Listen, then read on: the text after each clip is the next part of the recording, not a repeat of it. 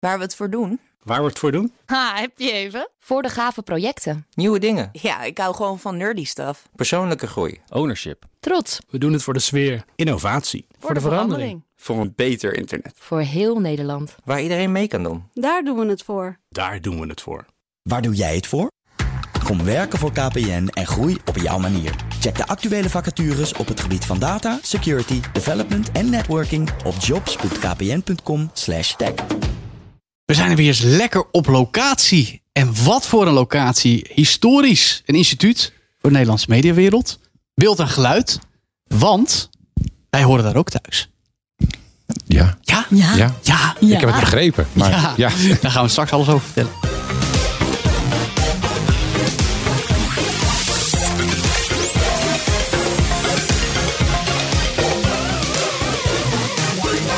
Dat je weer luistert naar All in the Game, de podcast over videogames voor iedereen. Dus delen met je vrienden, abonneer je en beoordeel ons. Dan ben je altijd op de hoogte van All in the Game. Vandaag zijn we er weer met André Dortmonds. Feline Hermans. en Joe van Buurik. En vandaag dus ook op locatie vanuit Hilversum.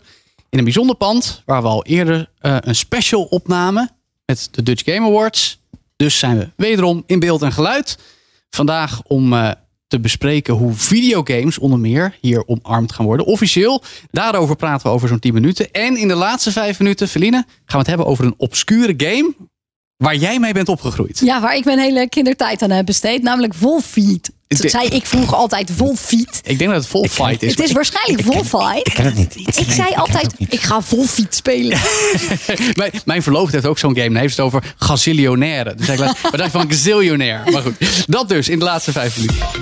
Wat speelt er? Dames en heren, aangezien we in beeld en geluid zijn... laten we ook beginnen met een onderwerp rond beeld en geluid. Namelijk iets gebaseerd op een videogame. En dan heb ik het over een gloednieuwe tv-serie... waarvan, al- terwijl we dit opnemen, al drie afleveringen zijn. Feline, jij zei ik ga één aflevering ervan kijken. Je hebt er al twee gekeken. We Ja. gaan het hebben over The Last of Us op HBO Max. If you don't think there's hope for the world, why bother going on?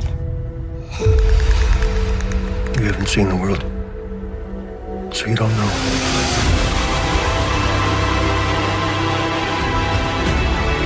You have a greater purpose than any of us could have ever imagined. Ja, zo spannend. Ja? Ja, ik ging één aflevering kijken en ik Maar jij heb hebt de game niet gespeeld, hè? Nee, ik heb de game niet gespeeld, want het is alleen op de PlayStation en ik heb geen PlayStation. Ja, dat is dit nou? Heb jij geen PlayStation? Ik heb geen PlayStation. Nee, dat wist wel. Nee. Maar, eh, oké. Wil iedereen? Ja, ik ben er op zich niet tegen, maar ik heb altijd Nintendo en Xbox gehad. En dat Ja. heb je dan of zo. En dat is ook wel, daar zijn genoeg games. Dan heb je tegenwoordig ook nog Windows en Steam. Dus Ja, ik heb niet genoeg het te gevoel doen, ja. dat ik iets mis. En er Nee. zijn ook niet veel games meer tegenwoordig. Maar, maar echt op één deze. platform Ja. zitten. nu, je dan deze. dus, nu je dan dus de serie kijkt, heb je het idee dat je die game misschien wel gemist hebt of mist. Ja, het is geloof ik wel een beetje het verhaal van de game is ook het verhaal van de serie. Dus Ja. misschien is het nu niet meer de moeite waard om het spel te spelen. Want dan weet je al wat er gaat gebeuren. Ja, dat vind ik een interessante Dre. Jij hebt ook al gekeken en jij hebt Ja. volgens mij ook al meer gezien dan je had Twee, twee afleveringen gekeken, ja. Ook ja. meer dan je had bedacht. Want ik zei, ga kijken. dacht je, nou ja, goed, maar dan Een, val ik erbij een, in stukje, slaap. een stukje van de eerste, dan val ik gegarandeerd in slaap. Nee, Maar ik, nee. bleef, bleef zo wel wakker. Maar jij hebt de game ook gespeeld? Ja, Ik niet heb- helemaal. Ik heb niet Nee. helemaal uitgespeeld. Eh, Alleen één of ook twee? Eh, twee. Twee, oké. nou, ik heb één gespeeld. Ik, ik, mensen die mij kennen weten dit.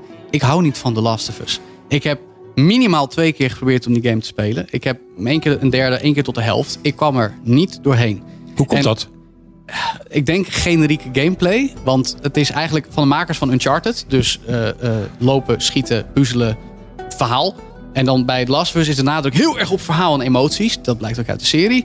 Ehm, maar de gameplay interesseert me gewoon niet. Ik vind het te, te, te mat. En daarom vind ik de serie zo leuk. Want dan is Te voorspelbaar, verhaal- bedoel jij? Ja, te voorspelbaar. Nou, gewoon de- het ritme van de game pakt me niet. Ja, wat betekent dat? Het ritme Ja, van de? Nou, de afwisseling van lopen, puzzelen, schieten, verhaal. De, de, de, de, de, de, de proporties kloppen voor mij niet. Ja, Ik weet mij niet. als ik jou zo hoor, denk ik dat is Selma. Lopen, schieten, puzzelen. Ja, nou oké, dan sla ik misschien te veel plat. Nou, ja, niet, Nee, maar ik probeer het gewoon te snappen, want ik dat ken snap het spel dat snap ik. niet. Nou, bij Zelda ligt meer nadruk op de gameplay. En bij The Last of Us voelt de gameplay ondergeschikt aan het verhaal, maar Ja. wel storend om het van het verhaal te kunnen genieten. En dus ben ik blij dat de serie er is, want nou ja, zoals jij zegt, het is heel veel verhaal, maar het is wel op zo'n. De eerste aflevering is heel erg zoals de game, en dan de tweede aflevering gaan ze gelijk al dingen doen die niet in de game zitten. Ja, Dat vind ik heel tof. Maar ik vond het ook heel leuk dat er echt voor mijn gevoel van die game knipoogjes waren. Ja. Op een gegeven moment is er zo'n muur met allemaal stenen. En dan moet je dus een paar stenen weghalen. Nou, ik zag bijna in beeld zo één zo'n steen oplichten met een X-knop erbij, weet je wel. En ook op een gegeven moment haalt hij dan, heeft hij een tas, die hoofdrolspeler. En haalt hij daar zo heel overdreven langzaam een hele grote zaklamp uit. Dan dacht ik, oh ja, weet je, duw op ei om zaklamp te gebruiken. Maar op een Dus gegeven moment is ik had ook- het gevoel dat er wel heel erg gevet knipoogt naar mij Zeker, op een gegeven moment is ook een moment dat er eh, geschoten wordt. En dat is gewoon een beetje het over de schouder camera perspectief. Ja. Zoals dat in de game letterlijk ook gebeurt. Ja. Maar jou wist het dus ook te grijpen, Dre. Dat had je dus Ja, niet verwacht. maar een- jij vindt de game wel leuk, ondanks dat je nooit hebt Nou, ik, vind, ik vond de game wel leuk, ja. Ja. Ja, ik heb het niet helemaal uitgespeeld. Want eh, op een gegeven moment na drie weken denk ik, ik heb het gezien. ja. Het is wist, jou, het wist jou dus ook niet vasthouden, net als bij mij niet. De game, nee, nee, nee. Op een gegeven moment, het, het, het repeterende zeg maar. Het is iedere Ja. keer voor je gevoel. Het, dat is elk spel bijna natuurlijk ook. Jawel. Bedoel, Call of Duty en Destiny is gelukkig niet Ja, allemaal maar dat hetzelfde. is, dat is sec focus op gameplay. The Last of Us probeert een verhaal te vertellen. Klopt. Het doet het in de game, verwikkeld in een game die, waarvan heel veel mensen hem ontzettend mooi vinden. Maar mij wist het niet grijpen. Maar daarom vind ik de serie tof. En zeker de derde aflevering. Again, terwijl we dit opnemen, hebben we drie afleveringen gehad. Ik zou zeggen, ga het kijken, Feline. Je hebt de twee gezien. De derde is helemaal mooi. Ja, ik ga vanavond uit eten voor mijn verjaardag, dus ik weet niet wat er nog van komt. Daarna kijken. Daarna Dit misschien nog. kijken. Dus, maar ik zou wel heel erg aanraden. Maar het mooie is ook, het wordt ook eh, alom onthaald als de verfilming of verserieversie van een game die eh, breekt met het cliché van oh alles gebaseerd op games is, is het niet is niet de moeite waard. Nou ja, we hebben ook al Arcane gehad. wat fantastisch En was, Castlevania, toch? Oh, die heb ik niet gezien. oh, de- ook, nee, maar dat zijn animatieseries. En, en Cyberpunk Ja. Edge Runners, die hebben we Ja, ook maar zou dit, zou dit een, eh, een begin van een trend zijn? Eh, nou, het gaat sowieso wel doorzetten. Er komt seizoen 2 van The Last of Us. Nee, maar gewoon andere games die dan Ja, verseried gaan worden? Ik hoop het. En voor een Arcane komt ook nog een seizoen. Zeker. En van eh, It Takes Two, de game die ik hoop Collaboration! Ja, nee, er komen heel wat verfilmingen aan. Over films en games gesproken, maar dan andersom. Ray, wij hebben vandaag weer even een game gespeeld die eigenlijk al vanmorgen. 25 jaar oud is. Hij was leuk. Ja, James Bond. GoldenEye 007. Ja, GoldenEye. Ja. Eindelijk weer beschikbaar. Op Maar- de Xbox Op de Xbox. en Ja, op de Nintendo Switch. Oké. En hoe vind jij dat nou als Call of Duty en Destiny verslaafde... Sorry dat ik het zeg. nu weer een oude shooter. De- Oude shit. Het is even wennen natuurlijk. ja, maar je kon er wel weer mee overweg, toch? Ja, dat, dat, joh, als je kan schieten, dan kun je schieten natuurlijk. Daar, Ja, daar maar het zijn om. ook moderne controls, dat scheelt wel. Dat is een ding wat zeker is. Maar het is, hij is wel vet. Want Ja. het was een van de eerste multiplayers volgens mij. Ja, het was volgens mij de eerste splitscreen vierspeler shooter ja. op een spelcomputer. Want je kon niet lokaal met, met elkaar, dat, dat kon toen nog niet. Maar wel met Internet was dat. Ja, Dus- netwerkkabels, Nee, nog nooit van gehoord. Nog Nee, nooit van gehoord, ja. Daarom. Maar heb jij hem destijds gespeeld? Want voor mij was het echt... Ja, GoldenEye was de enige die ik speelde. Op de Nintendo 64. Ik heb de Nintendo 64 gehad ook. Met GoldenEye dus. Met GoldenEye. Ja, en daar heb ik hem eh, niet plat op gespeeld. Want ik zat veel Mario te doen. Ja, maar dan heb je van die mensen die zeggen... ja, maar het is een game van 25 jaar oud. Het ziet eruit als 25 jaar oud. Want alleen de resolutie is opgehoogd. En de framerate is stabiel 30 beeldjes per seconde. Dus het is soepel, maar niet zo soepel als het kan zijn. Maar heb jij dan zoiets van... dit is eigenlijk te oud, ik wil het niet meer spelen? Dat is wel heel tof om te spelen gewoon. Ik zou dat geen hele avonden volhouden, denk ik. Maar eh, om af en toe even te spelen, dat is wel, eh, zo- zo'n game is wel leuk. Weet je, een avondje met vrienden, even lachen, Ja. met z'n vieren tegen elkaar, splitscreen. Ja. Ja, dat is gewoon lol hebben natuurlijk. Ja, maar dat is grappig, want ik heb het ook eh, in de uitzending met Bas van Werven gespeeld. En die vindt James Bond heel leuk, maar die heeft niet zoveel met games. En die speelde ook geen GoldenEye, want ja, die deed dat niet toen.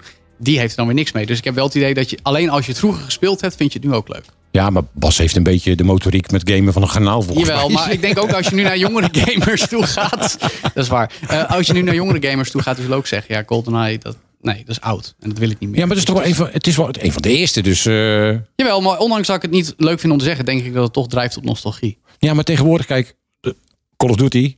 Dan zit je weer met lag en met servers die geen verbinding hebben. heb en, dan kun je, niet. en dan kun je gigantisch prachtige beelden hebben en Ja. goed, mooie geweren. Maar Je als je, geen weapon upgrades, Maar- geen skins, geen abilities. Maar als ik zeker weet dat ik raak geschoten heb, dan word ik boos. En, het, en het telt niet. Nee, dat heb je bij GoldenEye ook niet. Nou, eh, om dan nog even een, ook een game in oude stijl, maar wel gloedje nieuw. Eentje die ik wil aanhouden. Een nieuwe indie game, Vengeful Guardian Moonrider. Hebben jullie ooit Shinobi gespeeld op de Sega? Nee. Ik had ook geen. Je had ook, ik, had, ja, ik speelde bij de buurjongen altijd op Sega Mega Drive. Eh, maar daar speelde ik dus ook Shinobi. Gewoon een ouderwetse 2D sidescroller van links naar rechts. Maar dan wel wat groter en wat, wat trager. Meer gefocust op actie dan bijvoorbeeld de platformers van de Super Mario tijd. Of Sonic, wat dat betreft. Goed, Sonic was heel snel. Maar goed, Shinobi was heel erg veel vijanden. Weet je, iets anders dan zo'n beat-em-up waarbij je echt door een straat loopt en vijanden in elkaar staat. Maar meer, het, het, het is wat meer gestileerder. Ehm, en dat heeft Moonrider ook. Het is een sidescroller, heel erg gemaakt zoals die 16-bit eh, games uit begin jaren 90. Ja, ja. Het is zo gaaf. Maar je moet wel, het is wel een, een acquired taste, zou ik maar zeggen. maar ik denk dat jij het leuk vindt. Ik heb geen idee. Is het een beetje Sonic? qua- nou ja, nee, ja, ja, het heeft wel die Sega Mega Drive vibe en, klank. De audio, het klinkt echt alsof het ja, gewoon 30 jaar geleden uitkwam. Iets zoals GoldenEye, maar gewoon nog ouder. En ik vind het vet dat dat gebeurt. Dat mensen, dat, bedoel, dat is geen nieuw fenomeen, maar dat iemand echt een game maakt zoals die 30 jaar geleden uitgebracht had kunnen worden. Is, het, is dat moeilijk tegenwoordig, eh verdienen? Om het zo eruit te laten zien Ja, dat je het gebruikt wel moderne lijkt. tools, denk ik, om het zoals vroeger. Maar moet je daar heel veel moeite voor doen? Gaat- Nou, ik denk dat je vooral veel moeite moet doen om na te denken hoe het er dan uitziet. Qua programmeren is het niet per se moeilijker. Het is misschien zelfs, sommige dingen zijn wat eenvoudiger. Want hele zware graphics maken die heel erg goede physics hebben, dat is vrij ingewikkeld qua programmeren. Maar als je dat niet hebt, als het een eenvoudig spel is, dan is het eruit laten zien als oud, meer game design dan echt programmeervaardigheid. Oké. Nou, daarom is het zo knap. Het is van een klein team, dus Ja. je moet alsnog wel eh, hard werken om eh, zo'n game te maken. Ja, en dat zit dan ook in alles. Hè. Dat Ja. zit in hoe dat het level eruit ziet en de poppetjes, maar ook de keuzemenu's Ja. en het geluid. Dus dat is denk ik zo'n experience maken. Echt heel Ja, hard zitten- werken om goed dat consistent te krijgen. Want het is natuurlijk irritant als het geluid heel modern klinkt, maar de poppetjes hebben heel veel pixels. Het moet ook Ja. heel bij elkaar passend. Ja, ja, ja. ja. En er zijn volgens mij ook maar vijf of zes levels. En dat erkent de maker ook van ja, vroeger waren games ook zo kort tussen aanhalingstekens. ja. Dus dat dan is liep je vijf levels door en was het klaar. precies. Maar goed, Ja. daar heb je er wel de hele avond voor nodig. Eh, want het is, Ja. het is wel best pittig. Is zo, ja? Ja, het is, nou, vroeger waren games ook moeilijk. Maar dat goed, is was waar, dat is jonger, waar, was dat misschien minder Ja, goed. en dan had je ook helemaal niet een autosave of Nee, zo. nee, Dat is, ook, nee, zit, die- is dat dan ook zo dat je echt op gewoon af Nou, is niet af? halverwege het level. Ja. Inderdaad, als je af Ja. bent, dan moet je echt opnieuw Dan beginnen. moet je gewoon opnieuw beginnen. Zo goed. De main game. En deze aflevering nemen we niet voor niets in beeld en geluid op. Want dat doen we omdat hier een gloednieuw mediamuseum wordt geopend. Waar je vanaf 11 februari terecht kan voor allerlei nieuwe dingen. Vooral ook interactieve nieuwe dingen. Dus ook videogames. Over een week gaat het gloednieuwe Mediamuseum open. En Beeld en Geluid heeft mij gevraagd om de allerlaatste checklist door te nemen. Dus ik zeg, eh, laten we beginnen. En dat vinden we leuk. Dus daarom gaan we daar nu over praten. We hebben net al even hier rondgelopen, geproefd. En dus gaan we nu vragen stellen aan mensen die hier werken. Waaronder een oude bekende, Willem Hilhorst. Media Manager Games Online bij Beeld en Geluid. Welkom Willem. Hey, dankjewel. Leuk weer terug te zijn. En Wietse Koppelman, conservator cultuur en entertainment van Beeld en Geluid. Hallo. Hi, welkom. Goed dat je er bent in On Game. Heren, welkom. Ehm, we hebben jullie aangeschoven, maar ik zeg er even bij voor de luisteraar. Wij hebben maar vier microfoons, dus jullie gaan hem overgeven van tijd tot tijd. De microfoon dus, geen andere ding. Ik ga beginnen met een Calimero-vraag. Het feit dat jullie games zo prominent opnemen in beeld en geluid, gaat dat ervoor zorgen dat Nederland de komende jaren helemaal gaat begrijpen hoe belangrijk games zijn? Nou, daar willen we sowieso een voorschot op nemen op deze manier. Ik bedoel, wij eh, zijn een media-instituut. En media is veel breder dan van oudsher alleen radio en televisie wat wij opslaan. En wij vinden dat games ook cultureel erfgoed zijn. Een cultuurdrager, zo u wil. En dat willen we uiteindelijk ook beschikbaar stellen voor de eeuwigheid. Onze blik is op over 200 jaar. Hè? Dus dat Ja. mensen ooit hier gaan graven in Hilversum en terugkijken. Wat zijn Ja. deze artefacten? Diep in de, eh, in de overspoelde aarde, omdat Hilversum van de kaart is gevezen door de gestegen zeespiegel. Precies, ja, ik wou het zelf niet zeggen, Nee, maar dat ja. is precies wat ik bedoelde. We hopen dat ja, niet ja, gebeurt, ja. maar sommige mensen voorspellen het. En dan vinden ze uiteindelijk ook videogames. En die moeten ze dan ook nog kunnen spelen. Ja, we hebben hier net even rondgelopen. Wat vonden Ja, jullie nou het leukste te zien, Feline? Dat het allemaal zo interactief was. Zelf een spelletje doen, maar ook zelf een spel maken. Dat ik was een beetje bang. Ik dacht, we gaan naar een gamesmuseum. Dat zijn allemaal vitrines met oude NES eh, weet je wel. Maar het was echt zelf iets doen en zelf iets beleven. En niet alleen maar kijken naar oude spullen. Dat vond ik heel gaaf gedaan. Dat je echt het gevoel had, ik zit in een spel. En het is ook best wel op metaniveau. Dat is wat mij ingeeft dat je inderdaad ziet van nou, dit zijn bepaalde fenomenen die in games naar voren komen. Die bundelen we met zo'n ja, het maken van een game of een, een, een soort race-spel waarin je allemaal racegames langs zien komen. Dus dit letterlijk de vloer is lava. Eh, kun je spelen in een soort interactieve videovloer. Dat, er is allemaal heel erg over nagedacht. Hè? Je hebt eigenlijk een, een, een, een, een game ontworpen om al die games in te vangen. Of meerdere games ontworpen zelfs, toch? Ja, nee, ja, dat is echt eh, eh, ook inderdaad een bewuste keuze geweest om het op die manier te presenteren. Kijk, misschien zijn mensen ook wel in eh, onze vorige experience geweest. En wij zijn altijd al een museum geweest waarbij je misschien, nou ja, ga naar iets klassiekers zoals het Vincent van Gogh Museum, het Rijksmuseum. En dan is het vooral please don't touch. En bij ons moet het zijn please do touch. dus we willen ook echt dat mensen ermee interacteren, meespelen en gewoon aan kunnen zitten en iets kunnen beleven hier. Ja. Trey, wat vond jij het vetst om te zien? Die vloer. Die vloer is lava. Ja, nou, nou, nou, waar je dus vier spellen op kunt spelen. Ja, ja.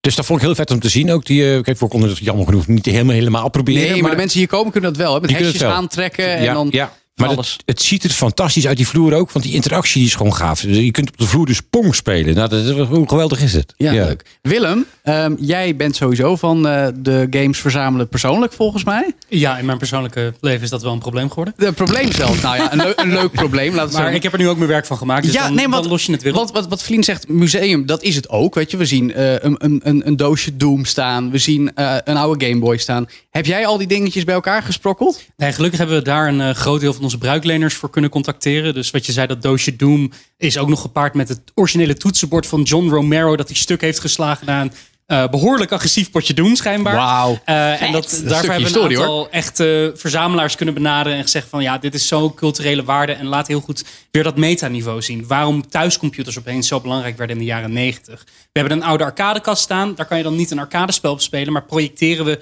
beelden, grotendeels uit ons archief, over de arcadecultuur. Om juist op een hele mooie manier te weergeven hoe invloedrijk dat was op dat moment in tijd en dus een mijlpaal is geworden. Ja, wat ik ook leuk vind, we hebben het nu heel erg over games, zal ik maar zeggen. Maar jullie pakken ook spelshows erbij. En dat doen jullie volgens mij eigenlijk om te illustreren. Joh, die videogames zijn helemaal niet zo nieuw. Het is iets wat de vorige generaties, die in de jaren 70, 80 met televisie opgroeien, misschien nog helemaal geen spelcomputer hadden staan, eigenlijk ook al deden. Jij maakte volgens mij, toen wij daar rondlopen, Wietse, eh, toen we daar rondliepen net, Wietse, maakte jij de vergelijking met Twitch. Dat vond ik wel leuk. Ja, nee, ja, zeker. Ja, kijk, uiteindelijk, het, het gaat, eh, de zone waar dit in terugkomt, heet spelen. En de behoefte tot spelen, ja, die hebben wij als mensen altijd gehad. Dat is, als je het mij vraagt, een intrinsieke behoefte die we hebben. En of dat nou is dat je voor de televisie zit en kijkt naar eh, Willem Ruis eh, of Ted de Braak in de jaren 70, 80. Vrijdagavond, KRO Nederland 1. Jos van der Valk presenteert de Willem Ruis Show. die in reusachtige decors soms, nou ja, iets wat Piet Luttige spelletjes aan het spelen zijn. Maar mensen kijken ernaar omdat ze willen vermaakt worden door zo'n presentator, die natuurlijk een charismatisch persoon is. En dat is niet zo heel erg anders dan dat je op YouTube bijvoorbeeld kijkt naar een kwebbelkop. Of bijvoorbeeld een Enzo Knol of een Milan Knol. Die aan het gamen zijn. Of Legends of Gaming bijvoorbeeld als de YouTube-serie. Waar je uiteindelijk ook vermaakt wordt door charismatische, leuke personen. die een spelletje aan het spelen zijn. Maar Hoe, hoe komt dat dan toch, als jullie als cultuurexperts, dat de samenleving het zo anders ziet? Dat ik kijk het Rad van Fortuin op tv toch heel anders is dan ik kijk naar, als ik dat wel eens zeg tegen bijvoorbeeld mijn collega's, ik kijk op Twitch naar iemand die een spel speelt, dan zeggen grote serieuze volwassenen zeggen dan, ja maar waarom zou je nou kijken hoe iemand een spel speelt? Ja, maar ik- hoe ik- komt dat nou? Ik vergelijk het altijd met mensen die er tegen mij zeggen, zeg ik altijd, kijk je voetbal. Ja. is ook je een zit, dus, je zit dus te kijken Ja. naar andere mensen die tegen een bal aan schoppen. Die een spel spelen. Die een spel spelen. Ja, nee, dat is dus zeker. exact Nee, hetzelfde. Maar hoe komt dat? dat ik Ja. weet dat niet. Hebben jullie daar onderzoek naar Jullie gedaan of zijn hier de experts Nou ja, hierop. Een, een definitief antwoord zou ik je er niet op kunnen geven. Maar ik zou zelf eigenlijk altijd vragen: ja, ben je ermee opgegroeid? Ja of nee? Ja, als je pa heel erg van voetbal houdt, dan is de kans ook best groot Ja. dat hij eh, gezellig met jou voetbal ging kijken. Ja. Als je pa heel erg van Pong hield, van games of vroeger een Atari thuis had, ja, is de kans best groot dat je daar zelf ook mee op bent gegroeid en dat zelf ook heel vet vindt. Ik wil het over audio hebben, want jullie bewaren hier ook podcasts. Waaronder, en dat vind ik heel tof om te Ja, dat zeggen. is heel tof, ja. ja. All in the Game, deze podcast. Nog een paar andere game podcasts ook, hè? onder meer Game Bites, eh, Spelkost. eh, Klopt. onder meer Bas van Vroeg op, die laatst bij ons te gast was. Nog een paar andere ook. Hoe komt dat tot uiting? Zijn- Zijn wij hier gewoon te vinden in beeld en geluid nu? Ja, in, in ons archief eh, hebben we inderdaad een podcastarchief. Dat is onderdeel van onze eh, steeds verbredende blik van media. Wat jullie ook wel in het museum zien, is dat spelen dus onderdeel is van die hele mediabeleving. En nieuwe media hebben we ook in ons archief ruimte voor. Dus daar maken we ruimte voor websitesarchivering, voor podcastarchivering en voor gamearchivering. En al die digitale vormen hopen we dus echt een mooie laag extra context te geven aan wat we al in het archief hebben. Dus in het geval van podcasts over games is dat juist zo waardevol om journalisten en experts van allerlei verschillende kanten te horen praten over games. Omdat onderzoekers over die 200 jaar later daarmee meer kunnen leren over games in onze huidige tijd. Ja, en is het dan zo als ik dan, nou, in, in mijn geval naar mezelf en ons, eh, zou willen luisteren dat ik een archief in moet duiken? Of komt er straks een mooie eh audio gelegenheid in het museum dat mensen gewoon door die podcast kunnen swipen? Zo, nou, deze game podcast, deze podcast. Wordt het op die manier getoond en, en, en dus ter gehore gebracht? Ja, de, we hebben een media lounge voorafgaand aan het museum. En daarin kun je door het archief heen bladeren. Inderdaad, dingen bekijken en luisteren. En daarmee hopen we echt ruimte te geven aan dat soort uitingen, inderdaad. Over het algemeen, de toegang voor het complete archief werkt iets meer voor op onderzoekersniveau. Mhm. Maar we hopen hiermee inderdaad mensen naast het museum, wat heel mooi is, ook te laten zien wat we hier als archief doen. Dat is mooi. Dus als mensen geen toegang tot internet hebben, geen smartphone, geen Spotify, geen Apple Podcast, kunnen we zeggen: je kan ons beluisteren in beeld en geluid. Dan moet je er even heen. Dan gaan we, ja, dan moeten we wel even in de aankondiging toevoegen. Dus zo kun, je, zo kun je ze meelokken. Je zegt, kom naar het museum. Oh, trouwens, je moet Ja, hier ja, even, even naar luisteren. Ja, ja, ja, dan- ja, dan, ja, komt- kom je er niet meer aan. Dre, wat vond jij verder leuk? Wat, wat viel jou, want jij hebt, jij hebt het ook, eh geloof, ik ga het gewoon zeggen, een groot deel meegemaakt. Hè, die De opkomst van, van de games. Ja, ik, Heb, ik kan me nog herinneren dat mijn vader thuis kwam met Pong. Ja. Dat kan me nog herinneren. En eh, later ehm, ben ik nog met de, de, de PC, de 386 SX en de DX en de 486 en de Pentium 1. Ja, maar ze- daar was ik ook al wel bij, bij de 386. Ja. Dit, dit, dit gaat zelfs mij te petten. Broekie ben je toch? Ja, ik ben meer van de videogames en minder van de hardware. Denk ik. Maar maar zoals het hier staat, en eh, zowel wat je ziet als wat je kan spelen en, en tot je nemen. eh, Is het voor jou, zoals jij de evolutie van games in Nederland een beetje in je hoofd hebt? Zeg maar. Ik vind het lastig om te zeggen. Ja? Ja, want ehm, ik ben op een latere leeftijd ook wel een, denk, denk ik een beetje het gamen gaan ontdekken. Want toen ik jong was, een jaar of twaalf, was het er helemaal niet. Later, toen ik een jaar of 16, 17 was op de middelbare school, toen kwamen de, de, de, de handhelds, eh, weet je wel, van Ja, Donkey Kong kwamen Game toen. Watch. Ja, en, dan- en, dan, en dan ben je een jaar of 19 en dan ben je met hele andere dingen bezig. En dan later, eh, toen ik ging samenwonen en bla bla bla, dus een eigen, eigen stekkie. En dan toen ging het weer borrelen met Nintendo's. En, en het ziet wel hier terug, ja, dat gevoel ook wel weer. Want het is, maar het is zoveel hier. Je, moet, je krijgt zoveel prikkels dat je, want we zijn er heel snel doorheen gelopen. Eigenlijk moet je op je gemak Ja. doorheen kunnen je struinen. Je moet er echt eigenlijk gewoon een middag voor uittrekken. Hè, om hier al je Eigenlijk moet- wel. En je er moet valt echt- ook op gamegeschiedenis in zich niet één lijn te trekken in Nederland. Nee, dat is er zijn lastig. zoveel kanten hoe mensen daarbij zijn gekomen. Ook in het archief merken we dat als we het over de Nederlandse gamegeschiedenis hebben. Je kan wel een lijn maken van mooie, belangrijke titels. Maar echt die persoonlijke ervaring die mensen hadden met nou ja, type hardware of Ja. soorten software die ze speelden, is zo persoonlijk. Dus wat we hier inderdaad op dat metaniveau ook meenemen, is hoe breed dat wel niet is. En iedereen heeft misschien niet met alles een connectie die echt actief games speelt, maar kan wel absoluut iets herkennen van Ja. een eigen geschiedenis. Maar krijg je er wel een, een heel leuk gevoel bij als je hier rondloopt. Het is wel heel erg, ja, games. Het voelt games. Ja. Ja, Feline, jij bent alleen al in twee hoedanigheden nogal begaan met het overbrengen van eh, computerkennis. Zowel als hoogleraar als met je kinderprogrammeertaal Hedi.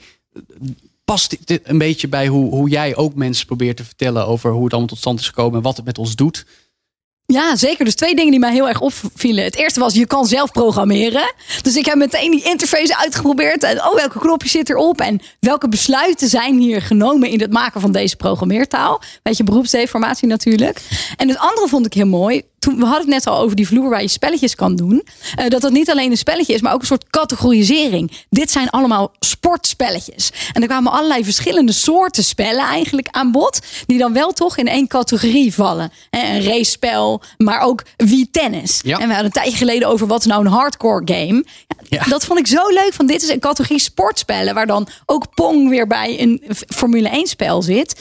Dat categoriseren, dat denk ik, dat is dan bij uitstek ook een rol van zo'n museum. Niet alleen maar laten zien, maar ook contextualiseren. Dit is iets en dat is iets en dat is eigenlijk één soort. Vond ik heel mooi. Hoe hebben jullie dat gedaan, Willem en Wietse? Zijn jullie gewoon met een werkgroep bij elkaar gezeten? Hebben jullie input gevraagd? Hoe heb je nou die, die categorisering eigenlijk tot stand laten komen? Eh, nou ja, sowieso, dat, eh, dat ging niet over één nacht ijs. Daar zijn we flinke tijd mee bezig geweest. Ja, maar, heel wat ehm, vergaderingen ja, geweest. Ja, ja, nee, dat eh, Heel wat will not deny. Will Heel not wat deny. teamscalls in Ja. coronatijd, vrees ik ook. Ja, nou ja, dat, dat, is, eh, dat is zeg maar een podcast als zich hoe je een museum maakt in coronatijd. Maar Ja. het lijkt toch gelukt te zijn. Nou ja, we zijn hier eh, best lang mee bezig geweest. En het is inderdaad heel veel eh, research doen en met elkaar overleggen. Van externe advies inwinnen. Het testen met ook externe en mensen die er verstand van hebben. Ja, vinden jullie dit een beetje houtsnijden? Ja of nee? En ja, kijk, ik bedoel, ik zal alsnog eh, zeggen, er zijn geen definitieve antwoorden op te geven. Dat is ook het mooie aan geschiedenis, hè? Iedereen die het vertelt kan het anders maken. Maar wel bij de feiten blijven. Ja, ja. En op die feiten, ja, daar geven wij een interpretatie van. En dit is een verhaal wat wij daarmee vertellen. En we hopen natuurlijk dat het een verhaal is wat mensen leuk eh, vinden en waar ze zich in kunnen vinden. Ja, en dare I say it, als ik jullie zo hoor, is dat misschien toch wel een beetje gelukt. Als we een Ja, beetje heel erg gelukt, zijn ja. voor Ja. de gemiddelde gamer. Eh, Flauwe vraag. Wat mist er nog? Nou, genoeg. Willem, ik zie sowieso. gelijk al de, de handen voor je Genoeg, genoeg. Ja, Bij ik, uitstek. eh, Wat mist er eh, bij uitstek? ja. Ik, ehm, wat, ik, wat ik zelf eigenlijk... Iemand zei ooit, en we hadden het net al over geschiedenis... van ja, als je echt een goede geschiedenis van wil... dan moet je eigenlijk een boek schrijven. Ja. Nou ja, dat, dat, een boek kunnen we ook in een museum presenteren... maar dat is Mhm. dan toch weer net iets anders. Eh, ja, wat ik zelf vind missen... is dat je eigenlijk niet helemaal de rijkwijde binnen games kan weergeven. Dus bijvoorbeeld, er komen niet serious games of iets dergelijks in terug... en eigenlijk de... Ja, Het zijn meer consumentengames, hè? Gewoon de spelletjes die je voor je plezier ja, speelt. het is een beetje wat, wat, de, wat de dominante vision is, hoe het op mensen afkomt, zeg maar, games. Dus consumentengames, hoe mensen het vaakste zien. Dat is ook wel, nou, daar zijn we wel, zeg maar, waarheidsgetrouw aan gebleven om het op die manier te presenteren. En Ja. andere vormen die het kan hebben, dat niet. En het is ook maar net hoe vaak je als hoe ver je als bezoeker wil kijken. Ja. Maar om het bijvoorbeeld al als erfgoed neer te zetten. En als iets wat waardig is om in een museum neer te zetten. Dat vind ik al een hele mooie eerste stap. Nadat je daar verder op kan bouwen in de toekomst ook Ja, weer. maar ik wil jullie ook een beetje credit geven. Want Verlina heeft het echt wel eens ook gehad over hoe mensen zich eh, ervaren op, op, eh, in games en online. Dat, dat, dat soms ook wel eens hele vervelende dingen tegenkomen. Daar hebben jullie ook een aparte plek aan gewijd. Van nou, scheldpartijen of andere controversiële, lastige eh, situaties en content. Dat, daar, daar brengen jullie de bezoeker ook mee aan aanraking. Jazeker, ja, maar dat vinden we ook uiteindelijk belangrijk. Kijk, in die zin dan kan je het bijvoorbeeld vergelijken met andere media. En met elk medium wat opkomt, is er altijd wel iets wat alarmerend is. Of het nou een aanstootgevend boek, een aanstootgevende film, een aanstootgevend televisieprogramma is, waar mensen steen en been over klagen. En dan eh, is zeg maar de moral high ground daar Dus zoeken. ook, ook het cliché van oh, games zijn alleen maar verslavend en gewelddadig te doorbreken. Precies. En vaak zijn er ook mensen die dan niet per se heel veel gamen, maar Ja. die het er wel over zeggen. En we willen hier eigenlijk de rijkwijde van games eh, aan mensen presenteren, maar dan wel zeg maar naar de maatstaven van hoe PEGI games reed. En dat we die verschillende categorieën kunnen laten zien. Dat mensen een beetje een idee kunnen krijgen van oké, wat wordt er dan zoal gemaakt? Wat voor situaties komen erin voor? En ze ook prikkelen met fragmenten die je laat zien van oké, wa- waarom zou een maker dit in een game stoppen? Wat probeert hij mij te vertellen hiermee? Zeg maar. Er zit altijd een idee en een intentie achter. En je wil mensen prikkelen dat het niet gewoon een soort van zieloos product is wat daar opeens is. Nee, mensen hebben hun ziel en zaligheid erin gestoken om iets jou te vertellen. Dat willen we uiteindelijk een beetje weergeven, dat dat heel erg breed is. Wat is voor jullie de grens van dit gaan we echt niet laten zien? Nou, dat is eh, sowieso eh, gaan we geen 18-plus content laten zien aan mensen die dat niet zijn. Maar eh, de intentie die wij hebben als makers van dit museum met die exhibit is ook dat mensen eigenlijk een beetje een spiegel krijgen waar voor henzelf die grens ligt. Ja, want je moet wel goed over nadenken. Wat ga ik nou wel of niet laten zien? Maar ik vraag me af, waar is voor jullie die grens dan getrokken? Nou ja, eh, we vragen het eigenlijk aan mensen van... oké, wat vinden jullie hiervan? Dit is content die gemaakt wordt. Jij bent 18 plus of 18 min, dus jij mag dit, jij mag dit zien, nee, zeg maar, ja, naar ja, leeftijd. Ja, naar logisch. En eh, dan kunnen mensen dus voor henzelf uiteindelijk invullen van... oké, ben ik hier oké mee, ja of nee? En eh, er zitten meerdere... Het is een, eigenlijk een soort van dungeon die we gemaakt hebben. Hoe meer je eh, zeg maar input zelf levert, hoe meer vragen je beantwoordt... hoe een fijnzinniger uiteindelijk eindprofiel jij krijgt... waar jouw grens ligt, ook ten opzichte van andere bezoekers. Zodat je een beetje kan zien op welke schaal van... ik vind dit wel oké, niet oké, jij staat gaaf. binnen games.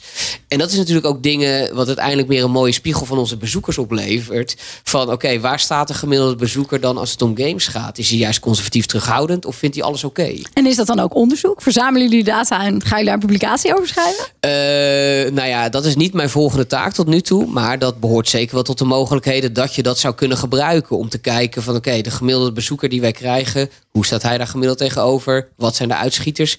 En waar lopen ze bijvoorbeeld op stuk? Is dat meer een categorie waar bijvoorbeeld iets van verslavende middelen worden gebruikt? Of hele angstige situaties worden En het is ook natuurlijk wel heel erg contextafhankelijk. Want ik zou zeggen, een hakenkruis vind ik niet zo fijn. Maar als je bijvoorbeeld heb je Wolfenstein. En daar hoort het bij het verhaal. Dat dat soort symboliek, waar je op zich niet zo graag aan blootgesteld wordt. In een context toch op een bepaalde manier toelaatbaar is. Dus als je natuurlijk een heel klein stukje uit een game knipt. Is het niet zo makkelijk misschien om die hele context. Net zoals je een scène uit een film of een bladzijde uit een boek. Ook niet altijd helemaal kan beoordelen als je niet het hele stuk Dat, dat een element of een middel gebruikt wordt om een boodschap over een te brengen. boodschap over te precies. brengen, ja. Ja, ja, dat is lastig. Ja, nou ja, dat is, een- het is een manier van presenteren waar wij een keuze in hebben gemaakt natuurlijk. Maar het is altijd ja, persoonsafhankelijk zeg maar, hoe dat verschilt. Ik ben ook bijvoorbeeld wel benieuwd, ja Willem, hoe, hoe kijk jij daar tegenaan? Zeg maar Willem. Ja, ik, ik, ik vind het. De, de grote deel van de inhoudelijke contentselectie waren wij verantwoordelijk voor. En er waren veel voorbeelden waarvan ik dacht, oeh, die zitten wel op het randje. Maar dat betekent niet dat ze eruit moeten zitten. Er zit in. Als je de themakamers doorloopt in die dungeon waar Wiets het over had, dan zit er bijvoorbeeld bij discriminatie een voorbeeld van de game Ethnic Cleansing, wat gewoon een game is die gemaakt is door neonazies, Ja. waarin je zwarte mannen moet afschieten. Ja. Dat is enorm extreem. Ja. Maar het is wel gemaakt, het is geproduceerd. En je wil Wij het niet geven- doodnegeren. Wij, ge- wij willen het niet negeren. We laten ook niet de gebruiker die de exhibit handelt, de handelingen uitvoeren. We laten puur het fragment zien. We presenteren daar context aan. Waarom is dit gemaakt? Of hoe wordt dit gepresenteerd? En afhankelijk daarvan kan jij een oordeel vellen. En daar oordelen wij verder niet op. Want dat is juist belangrijk om mensen het ook veilig te laten voelen. Dat ze kunnen zeggen wat ze willen in zo'n exhibit. Maar ook dat je daardoor een beter beeld krijgt van games kunnen meer zijn dan alleen geweld. Of dan alleen discriminatie. Juist die afwisseling in die content denk ik dat hier heel sterk werkt. Ja, mooi. Ja, tot slot. Willem, jij mag wel even beginnen met deze laatste vraag. Waar ben je meest trots op? Ik ben persoonlijk het meest trots op de eh, exhibit die heet Game Art. Dat een groot scherm die staat in het midden van de ruimte. En Game Art is een presentatie van de meest belangrijke en invloedrijke games uit het geschiedenis van het medium. Eh, daarvoor hebben we allemaal opnames moeten maken. Lees, ik heb allemaal games moeten spelen en opnames moeten maken. Oh, wat erg. En, Wat een straf. Oh, vreselijk. Ik moet games spelen voor mijn werk. Verschrikkelijk naar, zo vervelend. Ik krijg het ook maar te het is ook ontzettend leuk. Want bijvoorbeeld een game als Final Fantasy 7 hoort in die selectie thuis. Maar hoe maak je in hemelsnaam een montage van anderhalve minuut... waarin je Final Fantasy 7 als game uit 1997 neerzet? Nou, dat Ja. is een enorme uitdaging. Maar daar kon ik zowel mijn creativiteit in kwijt... als het spelen van de game, als het beter leren kennen van die games. Ja. Dus ik ben echt heel trots op de selectie die we daarin hebben. En ook dat iedereen daar wat anders in zal zien die, dat ze herkennen. Ja, Dus dat- leuk. Wietse, deze, deze wil ik ook van jou weten. Waar ben je het meest trots op? Eh, nou ja, sowieso op het hele museum. Ja, dat is cliché. Ja, ja, ja, ding. ja. Nee, ik, eh, we hebben ook een, eh, een tijdlijn, die heet eh, mijlpalen. Nou ja, Willem noemde eerder al eh, dat iets een mijlpaal was, zeg maar. Het leuke en het mooie daaraan vind ik dat wij daarin eigenlijk heel veel verschillende media aan elkaar verbinden. En eh, de, de rode draad er doorheen is de behoefte die wij hebben tot spelen. En hoe dat dan per medium eigenlijk tot uiting komt. Bijvoorbeeld ook een brugje wat erin zit. Het begint met het eh, eerste issue van Denksport naar kruiswoordpuzzels. Dus ze spelen in print, zeg maar. Maar je ziet bijvoorbeeld later, hoop ik dat het bezoekers dit opvalt... en dat ze dit nog niet gehoord hebben nu natuurlijk. Anders moeten ze erop letten. Maar hebben we ook eh, de smartphone als mijlpaal. Dus dat je zeg maar eh, op appniveau en met touch games kan spelen uiteindelijk. Maar dan komen bijvoorbeeld ook weer de apps die Denksport heeft gemaakt... komen daarin terug. Hoe puzzelen dan eigenlijk weer via een andere hardware... via andere technologie weer terugkomt... maar nog steeds diezelfde behoefte erin heeft. En daar zit iets cyclisch in... dat het heel vaak op een andere manier in een ander medium toch weer terugkomt. En dat zit er een beetje in verweven. Dat vind ik heel leuk gelukt. Games zijn zoveel breder dan mensen soms beseffen. hè? Dat is een ding dat zeker is. Nou ja, om dat te ervaren moeten ze zeker naar beeld en geluid komen. Vanaf 11 februari. Dank jullie wel, Willem Hilhorst en Wietse Koppelman van Beeld en Geluid. Retro-rubriek. Dit keer met een van onze drieën, Feline. We hadden het al over. Is het nou vol feet of vol fight? Ja, ik weet het echt niet. Ik heb geen flauw idee, maar ik denk dat jij misschien goed zou kunnen zitten dat het vol fight is. Het zal wel Engels. Hoe schrijf je het? Hoe schrijf je het? V-O-L-F-I-E-D. Ja, dat klinkt als vol fight. Ehm, ik zeg er ook gelijk bij, dit klinkt een beetje quasi arrogant. Zelfs ik als pure game nerd had hier nog nooit van gehoord. Ehm, vertel. Het is zo leuk omdat het een heel aparte gameplay is die ik daarna nooit meer gezien heb. Je kijkt van boven op een level en zolang je aan de randen van het level bent, ben je onkwetsbaar. Maar zodra je door het level heen steekt, van boven naar onder of van links naar rechts, kan je aangevallen worden door allemaal vijanden die daar in het midden krioelen. Ja. En het spel is vervolgens dat je zo groot mogelijke hapjes van het veld af moet snijden. Om die vijanden in het midden te vangen. Dus je kan je voorstellen als je een soort A4'tje hebt. Dat je zo linksonder een klein postzegeltje eraf snijdt. Een soort omgekeerde Pac-Man eigenlijk. Een soort omgekeerde Pac-Man. En dat is dan van jou. Dat heb jij er dan afgesneden. En daar kunnen de monstertjes dan niet meer opkomen. Mhm. En je hebt dan gewonnen als je het hele veld tot, ik geloof 10% of zo, geminimaliseerd hebt. Wauw. Ik kende dit echt Zo niet. Ik ken het. het concept zelf niet. Dit is ook daarna nooit echt meer gedaan. Nee, dat vond ik dus zo Zal het leuk. een reden hebben? Nou ja, het klinkt wat ingewikkeld, maar... Dat is misschien een reden, ja. Maar, als je het speel- speelt, is het heel logisch. Waar speelde je dit op? Ja, op de PC. Op, op DOS nog? Op een, een 3 of 4, 86. 86, ja. denk ik. Ja, dit was nog Gaan voor we de weer. Pentium hoor. Ja, ja, ja. Oké. En, En dat vond ik dus zo grappig. Want ik speelde natuurlijk ook wel andere dingen, hè, platformers en zo. Maar dit was zo'n innovatieve gameplay. Dat ik dacht, dat is leuk om het weer eens over te hebben. Ja. Japans makelij volgens mij. Taito, dat heb ik wel even opgezocht. Ja. Tegenwoordig onderdeel van Square Enix. Me- Merkte je dat ook, dat het Japans was? Of was je er helemaal niet van bewust? Niet, Daar was ik helemaal niet, niet van bewust. Ik kon eigenlijk al geen Engels. Nee. Dus wie weet stond er wel Japans of Engels. Dat kon ik toch allemaal niet lezen. Dat weet ik niet eigenlijk. Hoe kwam je aan het spel? Ja, dat is een hele goede Stond vraag. het gewoon geïnstalleerd door je Dus- ouders? Nee, oh nee, mijn ouders konden niks met die computer. Oh, dat had je Mijn- zelf allemaal uitgevonden Mijn pa had zich ooit door kennissen denk ik een computer laten aanschaffen. Oh, Zo mooi. van, nou Frans, voor je eigen bedrijf heb je een computer nodig, dan kan je brieven typen. Mijn Nou, dat is wel de beste beslissing die hij ooit genomen heeft voor zijn dochter. ja, nou die, die deed daar vervolgens niks mee. Nee. Dus ja, hoe ging dat in die tijd? Ik had dan vriendjes die ook allemaal computers hadden. En dan wisselden wij floppies met elkaar uit Ja, op ja, school. ja. En op een van En hoe dat iemand daar weer aankwam. Ja, dan had iemand weer een neef of een oudere broer. Die had ergens Ja, iets. Dit was nog De voor internet Nintendo. hoor. Dat eh, was echt absoluut niet gedownload. Iemand had dat dan een keer. Ja, dat kon toen niet. Shareware. Nee. Shareware, dat Ja, was ja, het toen, ja, ja. zeker. Mooi. Leuk, dankjewel Feline voor deze anekdote over Volfight. Of Volfight. Goed dat je weer luisterde naar All in the Game. Vertel je vrienden over deze podcast. Beoordeel ons op je favoriete podcastplatform. En vergeet niet om lekker tijd te nemen om te gamen. Want dat doen wij ook. En dan zeg ik tot de volgende All in the Game.